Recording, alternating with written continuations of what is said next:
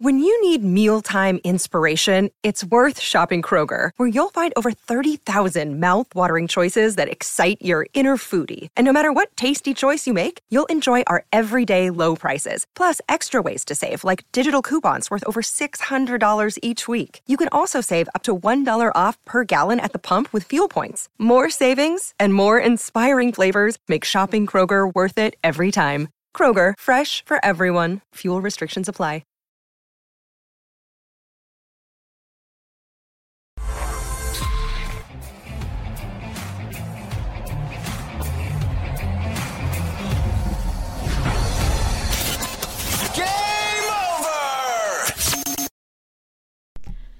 Hey, Jets fans, welcome back to Game Over Winnipeg. My name is Lyss, one of your regular hosts, and I'm here to burn the midnight oil with all of you for a super fun one today, covering four unanswered goals, five unanswered goals, I guess it ended up being, to win the hockey game against what a lot of people consider to be one of the best in the West in the Los Angeles Kings.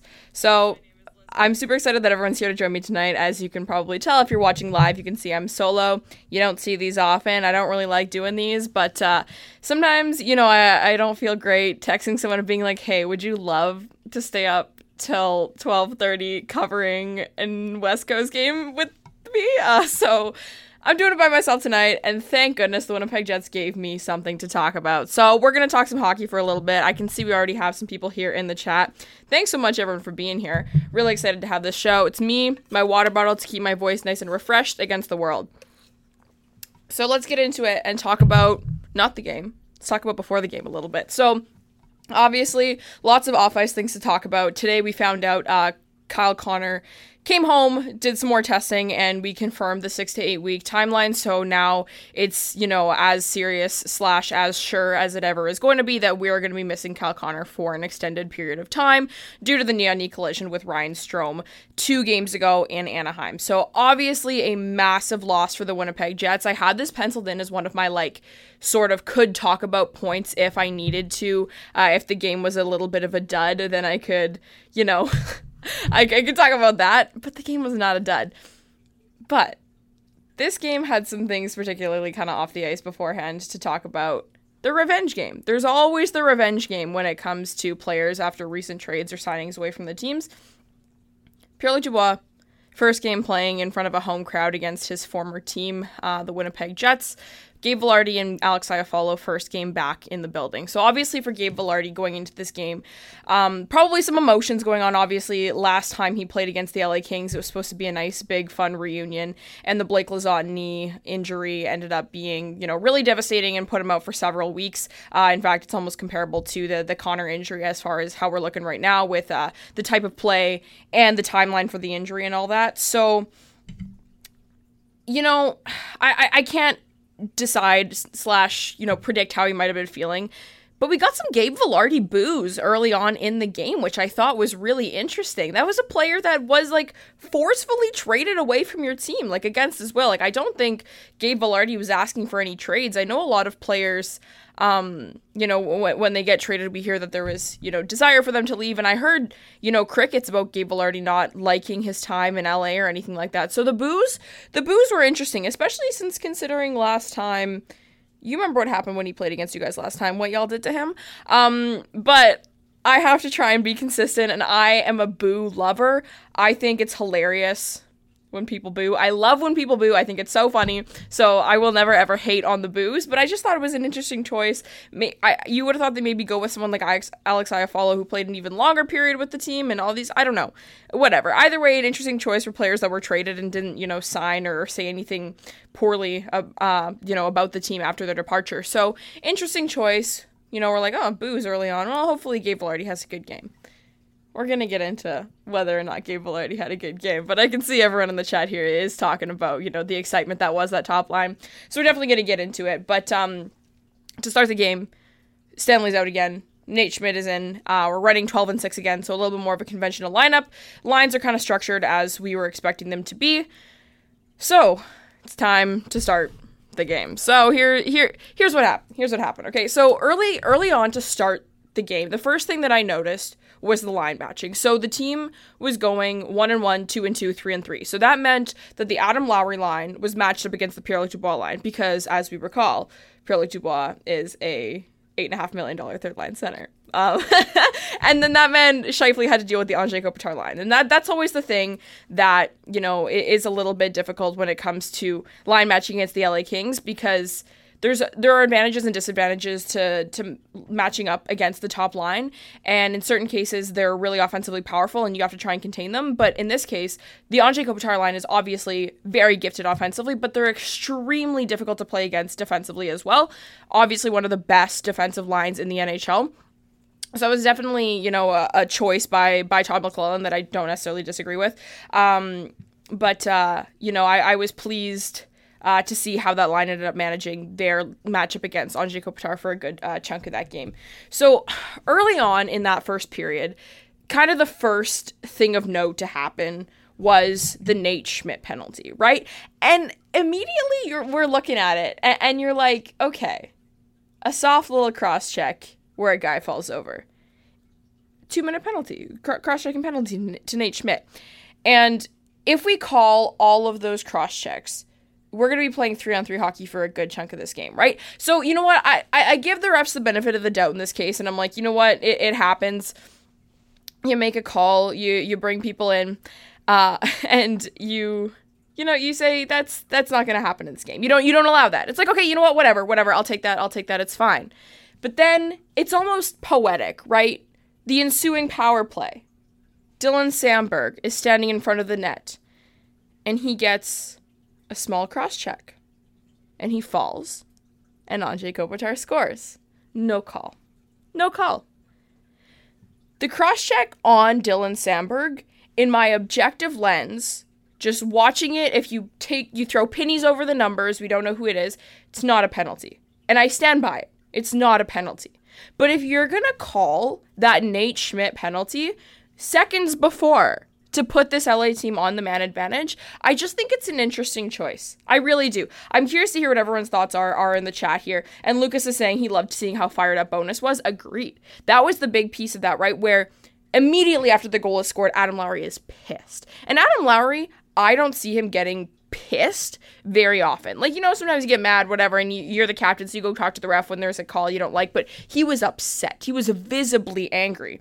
And he goes to the bench and Rick Bowness is equally mad. Like he's very upset. Like so and I get it. Like I don't know. Like this this is a team we all know how good the LA Kings are and you want to try and play good hockey right off the jump to to make sure you're able to manage them and all these things, right? And you're essentially like they kind of got shafted by that back-to-back situation of those calls with the first one being a penalty and the second one not. Like I I understand the frustration on that. I really do. I see we have um 37 people watching live in the chat right now. That's fabulous. Thank you so much everyone for being here. I, I don't know if we have a couple of Kings fans or anything in here with um you know um so so many people coming to join, which is really fantastic. So if you guys have thoughts, I'm, I'm definitely curious uh, to to hear from everybody. I'll do my best to to sort of check. Brady is saying that both the Schmidt penalties or were penalties, and if that's the way we want to look at it, like I I'm not upset about that. I just find that they were such similar plays. The one that took Dylan Samberg out from being able to manage the net front, and the one that put Schmidt in the box. And if we're gonna call one, I think we should call both. So early on, I was in a little bit of a bad mood in this game. I was I was I was not pleased. I was not pleased.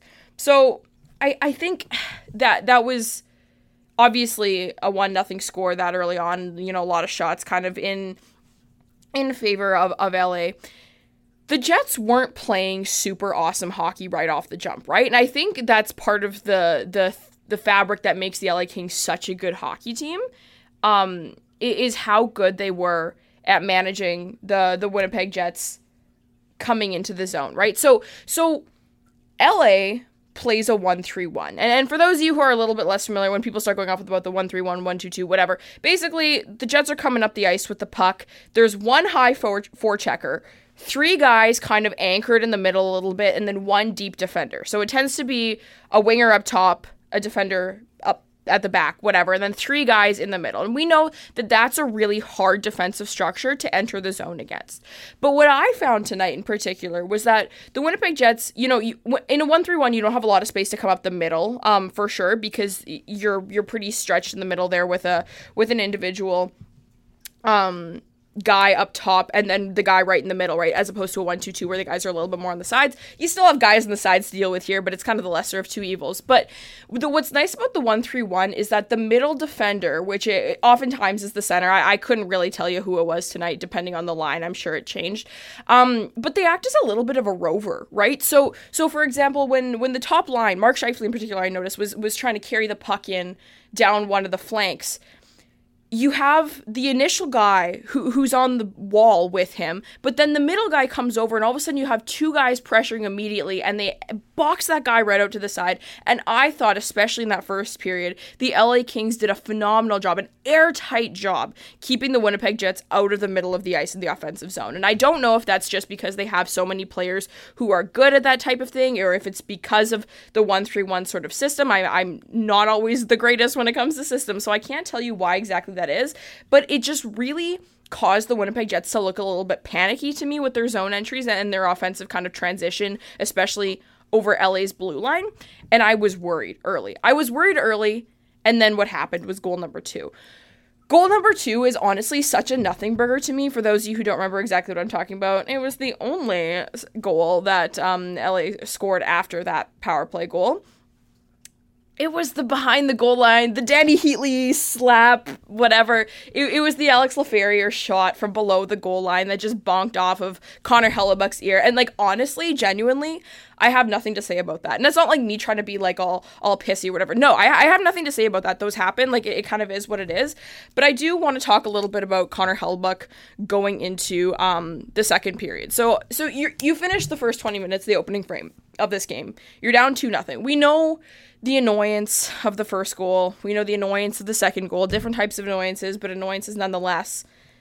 It doesn't matter. it's a 2 nothing hockey game, and you haven't created any shots of quality, in my opinion. Like, there, there were some okay looks and all these kinds of things, but this. This is when the switch flips for me. So they start the second period on the power play. And we know Nick and Brady were on Game Over last night covering another late one. Um, uh, after the loss against the Sharks last night. And, and the power play was a huge point of contention for, for the, the Jets. It, it always is, but it was last night too, right? Because against a San Jose Sharks team that has, I think we just juiced their their penalty killing stats so much, um, and I like the power play. I I don't have a lot more to say that hasn't already been said. I think they don't need. I I, I want them to anchor it less through Josh Morrissey and more through someone who's a little bit deeper down. Like, you know, when they used to run it through Blake Wheeler, and it, obviously Blake Wheeler is a really good passer and all these different kinds of things. But it, they were also anchoring it through a player who was closer to the net, closer to the goal line, and had a better kind of vision as opposed to way up high on the blue line. But you know, so and that's not to fault Josh Morrissey. I just think they need to they need to do something. But the thing is, when when Nikolai Ehlers is, is, kind of anchoring a little bit of this power play now that he's on that first unit because there isn't much more to do and all these sorts of things, he he climbs up to the blue line and all of a sudden you have two point players. Josh Morrissey's on the left and Nikolai Ehlers is on the right. You can't have two guys straddling the blue line on a power play. You can't. You have to collapse a little bit further. We saw what LA did at the end of the game when it was six on five. Like they were pushing the penalty killing unit in, in, in to try and create more space for themselves. And so that's where my frustration lies on, on the power play. And I'm not going to dive into it too much. The only reason I'm kind of going on it right now is because this is literally the last bad thing I pretty much have to say about the Winnipeg Jets. Um, and, and is just that right now, I think like I, am of the mind that they need to run it through Perfetti and all these things. And and the big thing for me on the power play right now is that if you look at the alternatives and you look at the options, there's no oh, what if sort of thing. Because I understand sometimes when you want to make changes, you're worried to break up a good thing or you're worried to give up. You know, say the power play was only scoring, or if, if a line was rocking like a like a slightly over half expected goals share or Corsi share or whatever and you're like oh like you know we don't want to screw that up and then have several lines you know below 500 whatever this power play is actively doing nothing. Like you are not giving anything up by literally putting your entire fourth line and third pairing out there. Because as long as the other team isn't scoring goals against you, you're you're a net neutral on, on this. Like uh, switching the power play unit to be fourth liners is the exact same result because they're scoring zero goals. Like that's straight up it. So to me, they just need to start making some legitimate changes. And if it's personnel changes, like that, that that's what it has to be. I'd rather it be structural changes than personnel changes, but something's got to give. Now, Frankie Corrado talked a little bit about Connor Hellebuyck in the second intermission, which I thought was really interesting because to me that was not the storyline of the second period. But then I realized that how that period started, the, the Jets picked it up. They they picked it up real good. Um, but Connor Hellebuyck was very stable and steady to start that second period when LA was still getting the odd chances here and there. But Connor Hellebuyck was stable. He was steady. He bailed them out a couple of times, and it allowed for them to stay in that two goal deficit, which is not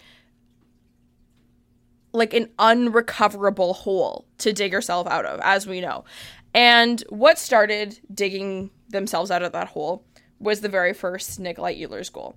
So, what I like about the Nikolai Ehlers goal is first, he's shooting. He's shooting. Like I, I love love when they shoot. We need more shots, especially on, on rush chances. Like just just shoot the puck. You don't have to try and do the whole scoop around and, and look for a, a better guy in front, especially when LA is as good as defending their slot in their middle of the ice as, as they are. He shot. Shout out to him for shooting. But Gabe Vilardi is the one who carries the puck up the middle of the ice on this first goal, right? And the thing with this one is that Scheifele is on Gabe Vilardi's left, so he's on the right side. You know where we're watching. He's on kind of the right wing, and the right the right defenseman for LA kind of neutralizes him, right? Like we have that, and then the left defenseman has to choose a little bit between Vilardi and Ehlers coming in on the left side of the ice, and you can't choose the guy, or you can't not choose the guy breaking up the middle of the ice. Like if he had tried to pull over and cover a pass by himself to to Nikolai Ehlers in this case, Gabe Vilardi would have had all the time in the world to just walk right into the middle and shoot the lights out of Cam Talbot, which is you you can't do that. So I don't blame the defender in this case, but the little crisscross to allow Nikolai Ehlers to shoot from the middle of the ice and also pull the defender with Gabe Vilardi was just a perfect example of how to manage a zone entry when you have a little bit when you have the opponent at a little bit of a disadvantage with their position positioning. So I was really pleased with that. Obviously, it was a beautiful shot from Nikolai Ehlers,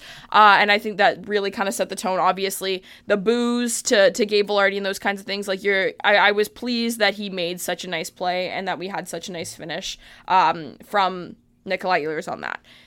Not long after, here we get goal number two, and I have I have the Nikolai Ehlers jersey on the wall. Uh, for those of you who are watching live, you can see that. And also, just a little sidebar, another shout out, guys. Thank you so much for being here. It is 12:30 in Winnipeg right now, but we are all riding this high. We're having so fun. Also, can I just say, no caffeine today. No caffeine today. I was like, you know what? Yesterday I, I had coffee and then I had a diet coke later in the day because I was gonna stay up to just watch the Jets game. I wasn't even doing the stream.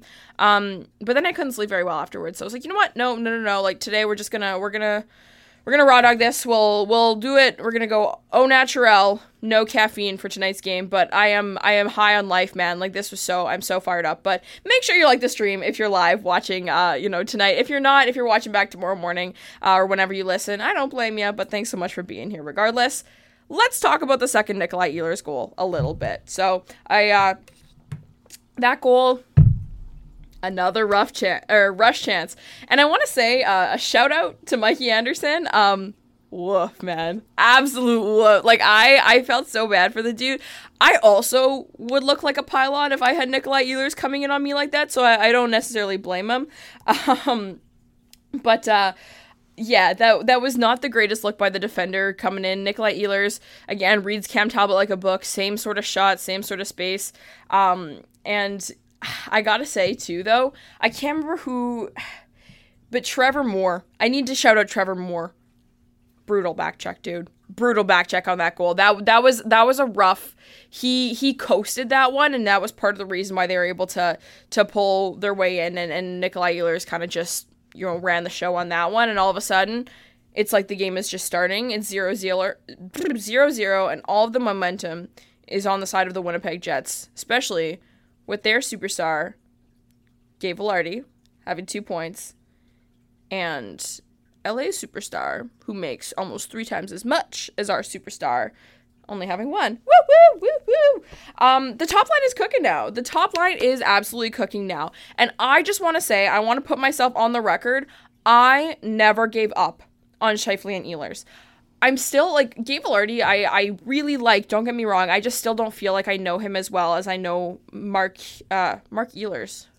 I was about to go somewhere with that. I still feel like I don't know him as well as I know Mark Scheifele and Nikolai Ehlers, nor should I. I've been watching these guys for what over ten years, Frick. Like I, I've known these guys um, for a while, and I've never, I've never given up on what the potential I thought that there was within that group. So I just gotta say, I'm really pleased that they're starting to work together. I do realize that Gabe Vilardi is partially the secret sauce on that one, but um, I, was really happy about the way that line looked kind of together and the way that duo looked, knowing how much fun chemistry and how much chaos we can see from the three of them. Um, and tonight it was positive chaos. So let's go to goal number three. Now, we're gonna do this is okay. Say that if this is a play right now, if we were watching, you know, like a uh, I don't know. I'm not an arts kid. I'm not a theater kid. But you know how sometimes like the lights dim down. Actually, I could I could shut the lights off. Hold on. I have I have a ring light on. I'm gonna make it ghastly now. The lights are off.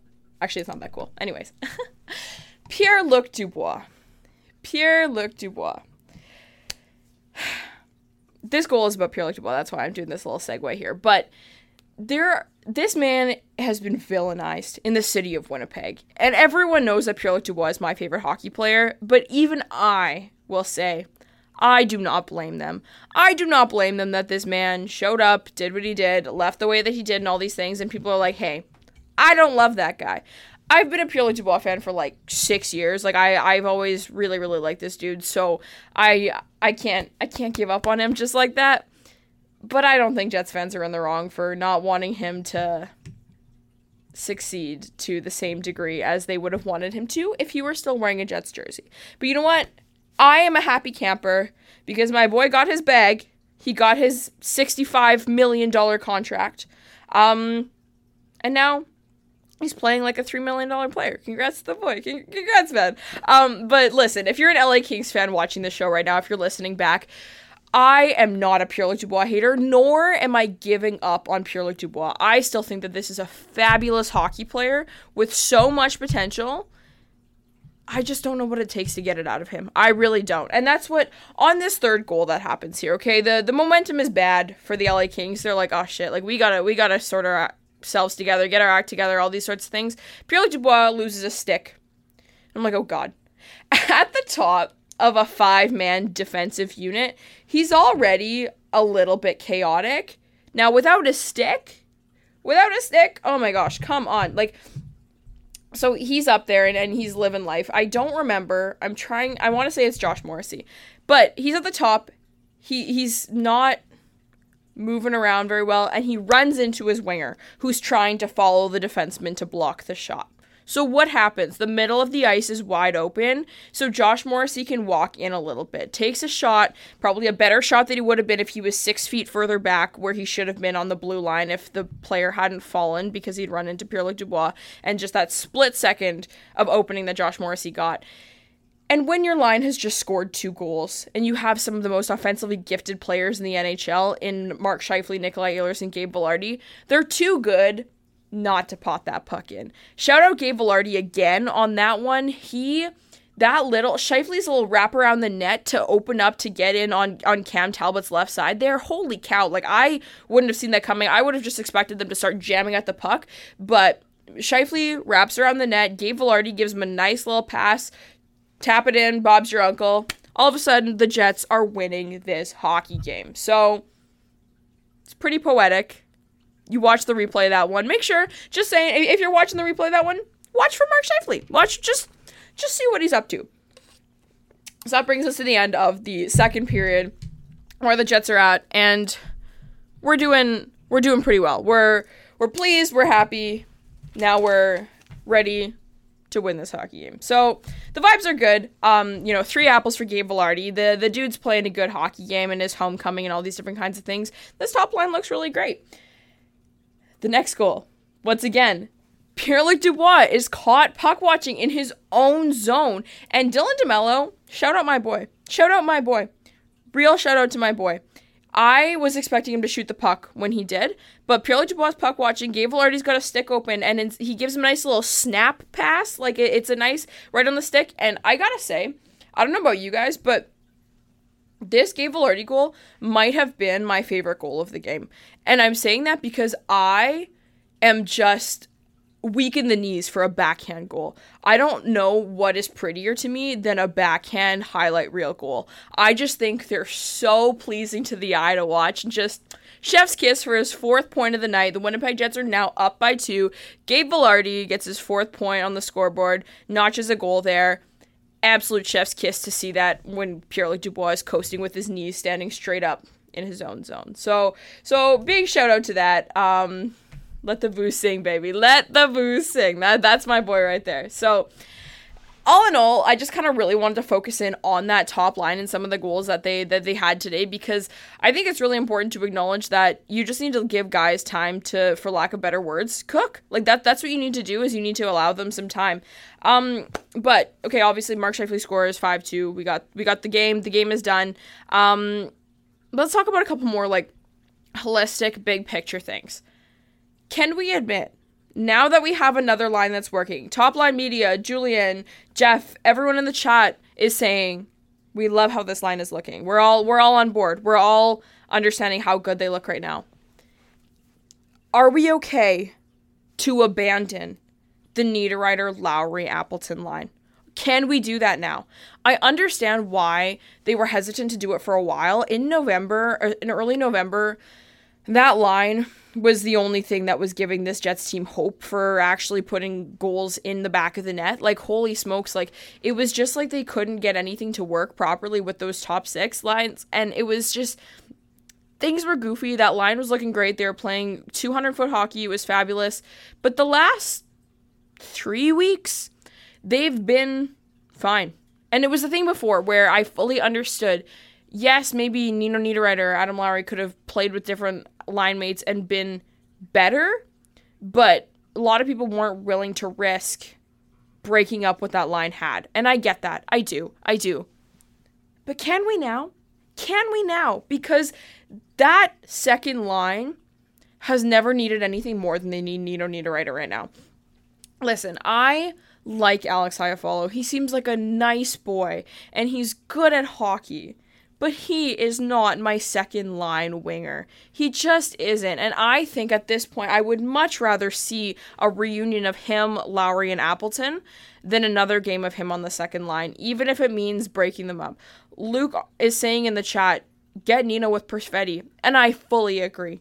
I absolutely agree that we need Nino oh, that's a tongue twister. We need Nino Niederreiter up on that second line right now in order to get them to succeed. I think obviously you let that top line get after it and, and make the chaos that they need.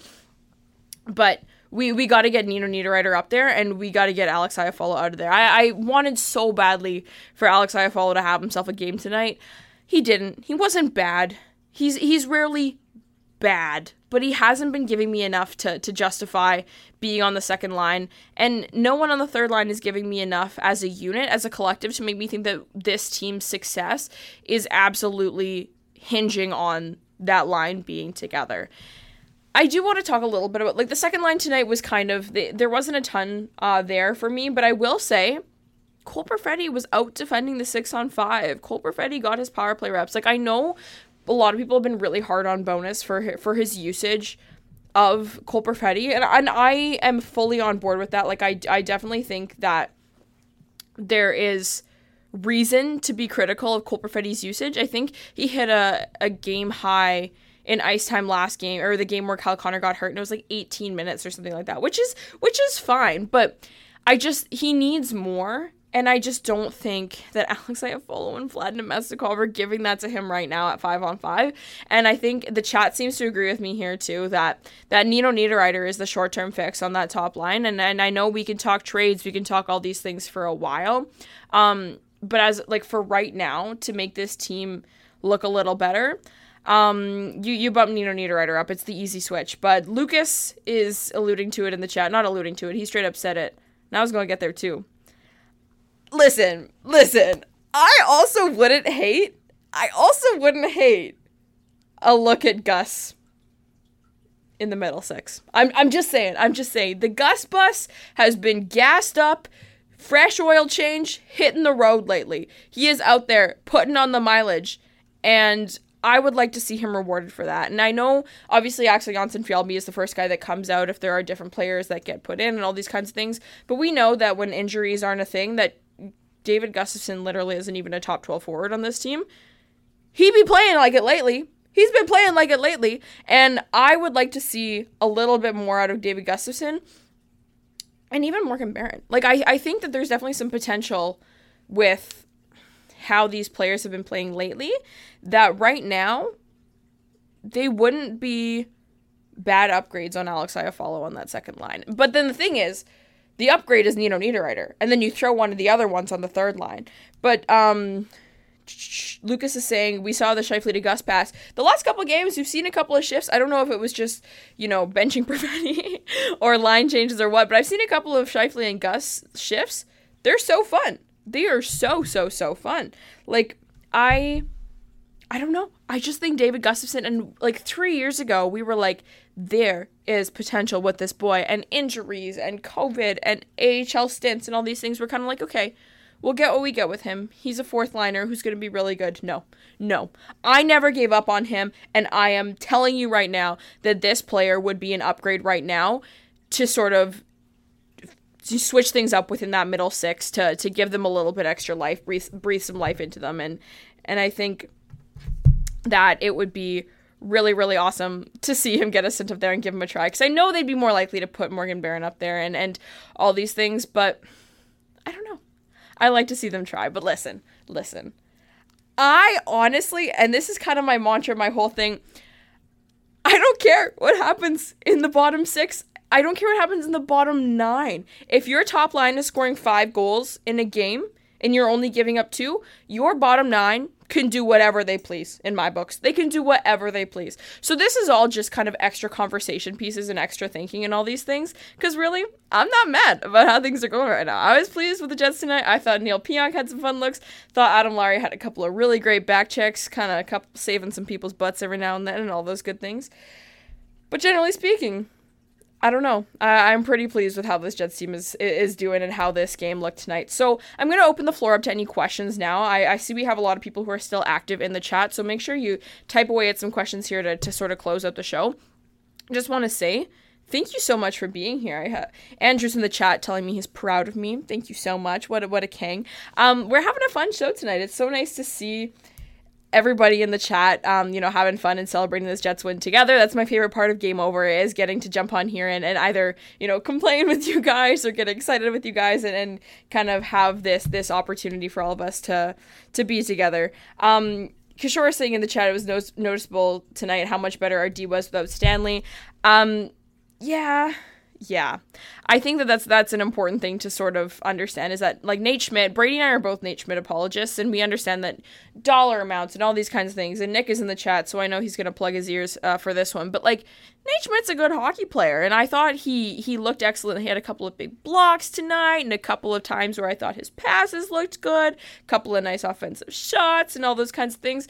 It was nice to see the jets just playing a regular 12 and 6 ending the 11 and 7 experiment ending the Logan Stanley experiment, at least for 60 minutes of my time.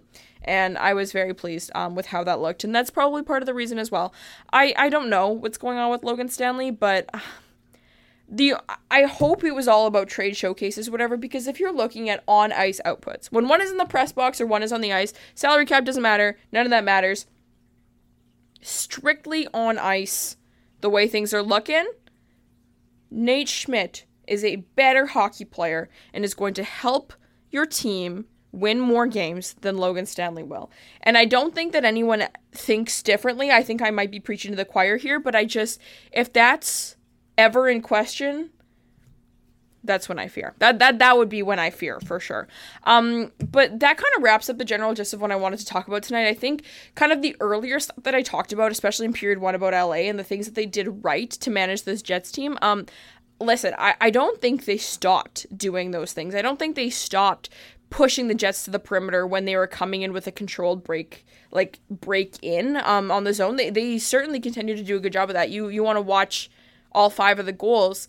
The the Ehlers goals were rush chances. Um, the Scheifele goal, I guess it was with the with the Morrissey shot and the scramble in front of the net. That was an, an LA Kings error, right? Like they are structurally a very very good hockey team. So I I I'm still afraid of the LA Kings. I would be more afraid of the LA Kings if a certain someone was playing like an eight and a half million dollar hockey player because that would make them even scarier, especially down the middle. Um, managing, you know, defensively and also kind of in transition. We know how hard Pierre-Luc Dubois can carry the puck up the ice and all these things. At least a good hockey team. The Winnipeg Jets are playing on a back to back. They lost a stinker last night, just a really disappointing one. They're missing their best player. They're on a road trip finishing off three and one with a win against who I consider, I think I've already said this, but I'll say it again, the best team in the West.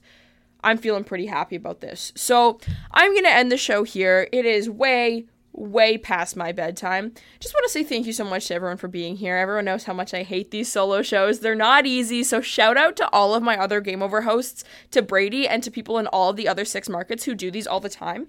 How? These are so hard. These are so difficult. I was born, I was birthed to talk someone's ear off, not my own, not my own. I was birthed to talk to someone else. Like this is not familiar to me. This is not my my cup of tea. So thank you so much for everyone for humor- humoring me. Thanks for being here to celebrate this big Winnipeg Jets win uh, with me. Um, on a personal note, um, uh, Kishore says, uh, bring on the Avs. The Avs game is on Saturday. Uh, I will not be here on Game Over on Saturday because I'm going to the game. Uh, this is the first time I'm ever going to a hockey game uh, because of a work affiliated reason. I'm going because I've been, you know, our the company I work for has been working with the Jets. The South Asian Heritage Night is something that, um, you know, we've been really connected with and things like that. So big, big milestone and kind of the personal journey here of kind of how the last few years have shaped the way uh, my, my hockey journey looks. I've been working with a lot of people and I'm really, really excited to see how this South Asian Heritage Heritage Night kind of shapes up on Saturday. Brady will be back here doing um, the Game Over show with you. Um, as always, it's always one of the two of us. You're always lucky enough to be graced with one of our presences. So he will be here on Saturday. We have a bunch more games lined up for you um, ahead of the Christmas little break and stint that we have here, and then a bunch of fun guests and all kinds of things coming up in the new year. So Thank you so much, everyone, for joining me tonight. Make sure you follow me on Twitter at Lyss Houde so you catch all my insane live tweets throughout the game. Um, make sure you follow my co host Brady at NHL Chunky. Uh, and you follow at SDPN Sports to make sure you never miss anything that's going on with any of the Game Over shows or anything else over here at SDPN. Thank you so much, everyone, for joining me tonight. This was a ton of fun, and we'll see you next time.